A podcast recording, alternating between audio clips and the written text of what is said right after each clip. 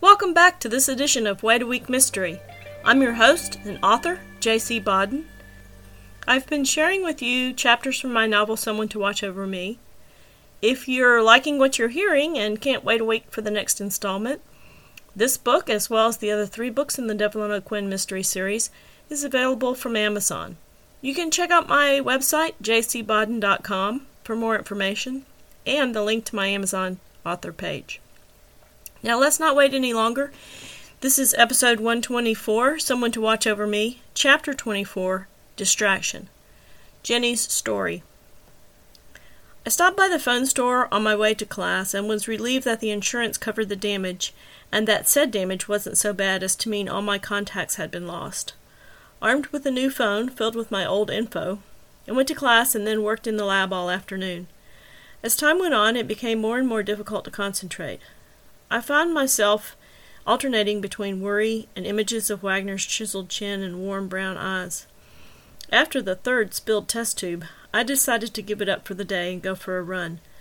The October sky was a gorgeous blue, and the air was just crisp enough for the light jacket I had stuffed in my locker. I changed shoes and stretched before calling Wagner's cell. I know you're still sleeping, I told his voicemail, but how about if I meet you for dinner instead of you coming to pick me up?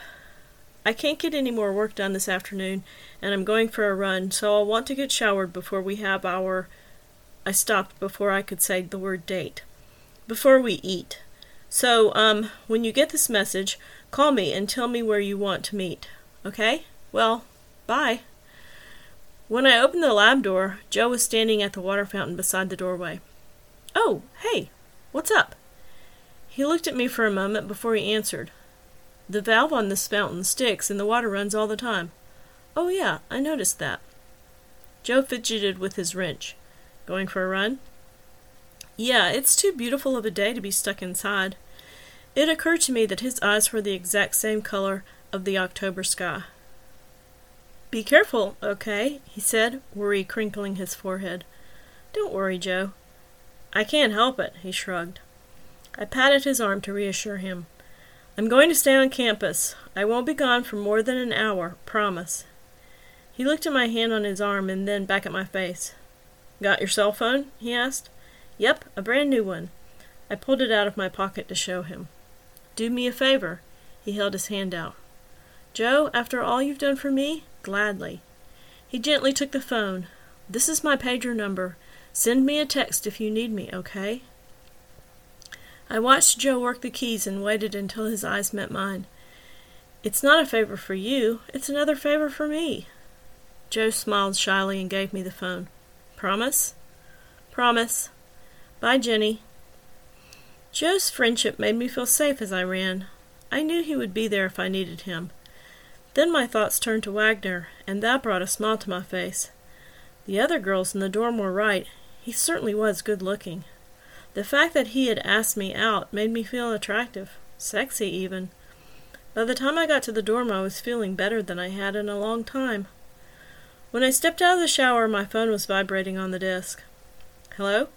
Hey, there. How was the shower? Wagner, how did you know I just got out of the shower? Well, it probably has something to do with the message you left me. Oh, yeah. I forgot. I slipped on my jeans. So, where do you want to meet for supper? How about Taylor's? The steakhouse? Yeah, what's wrong? Don't you eat red meat? Oh, it's not that. It's just a little expensive for my budget. Hey, I invited you. I'm buying. Okay, but isn't it a little high for a cop's budget, too? Not with all this overtime I'm getting. In case you hadn't heard, there's a madman loose on campus, and I've been assigned to protect the damsel in distress. Oh, I see. You're the knight in shining armor? Something like that.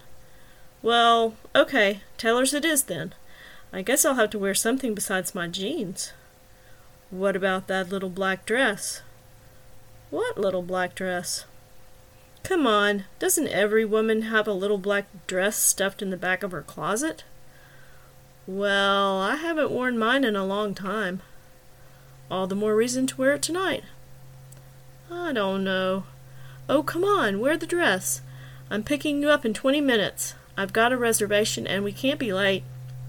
Jerry Duncan will kill me if I don't get back in time to relieve him from my shift on the dorm. You're not leaving me much time to get ready. So shut up and get dressed. See you soon. I hung up the phone and opened my closet, digging out the dress in question, trying to remember the last time I had worn it. It was a good fit, with a flattering neckline that managed to show my cleavage without making me feel slutty. After I finished pulling up my hair and dabbing on a little lipstick, I studied myself in the mirror, worried that I was overdressed. After all, Taylor's was a nice steakhouse, but this was still a college town, and the dress code was not particularly strict at any restaurant. In the lobby, my stomach felt as tightly wound as my hair, and I was having second thoughts, especially when I caught Samantha staring.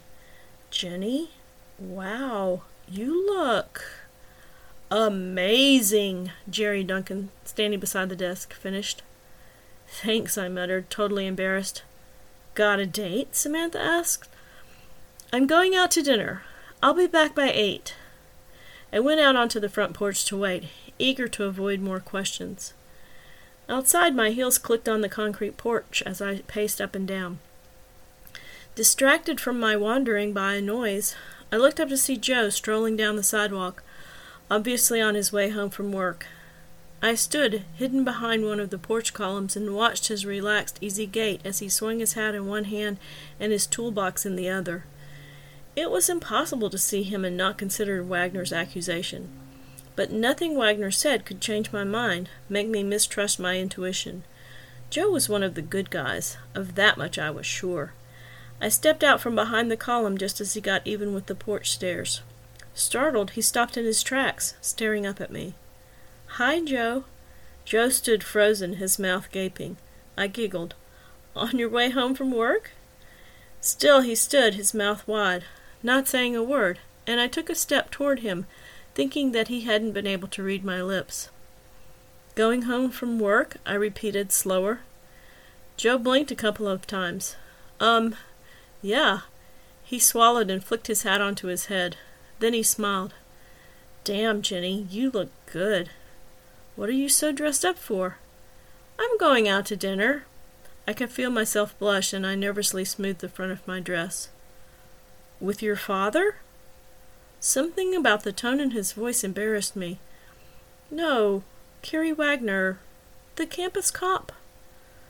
Joe's blue eyes darkened, but only for a moment. Carrie Wagner, the cop, he said with a nod. He's taking me to Taylor's, the steakhouse. Taylor's, for steaks, Joe said with another nod, his voice strangely impassive. I was beginning to wish I hadn't stepped out from behind the column.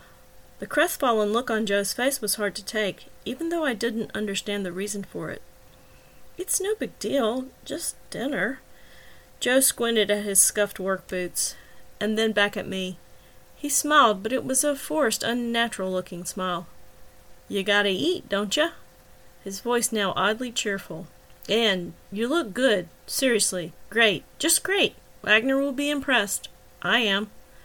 The forced smile faded and was replaced by the genuine article.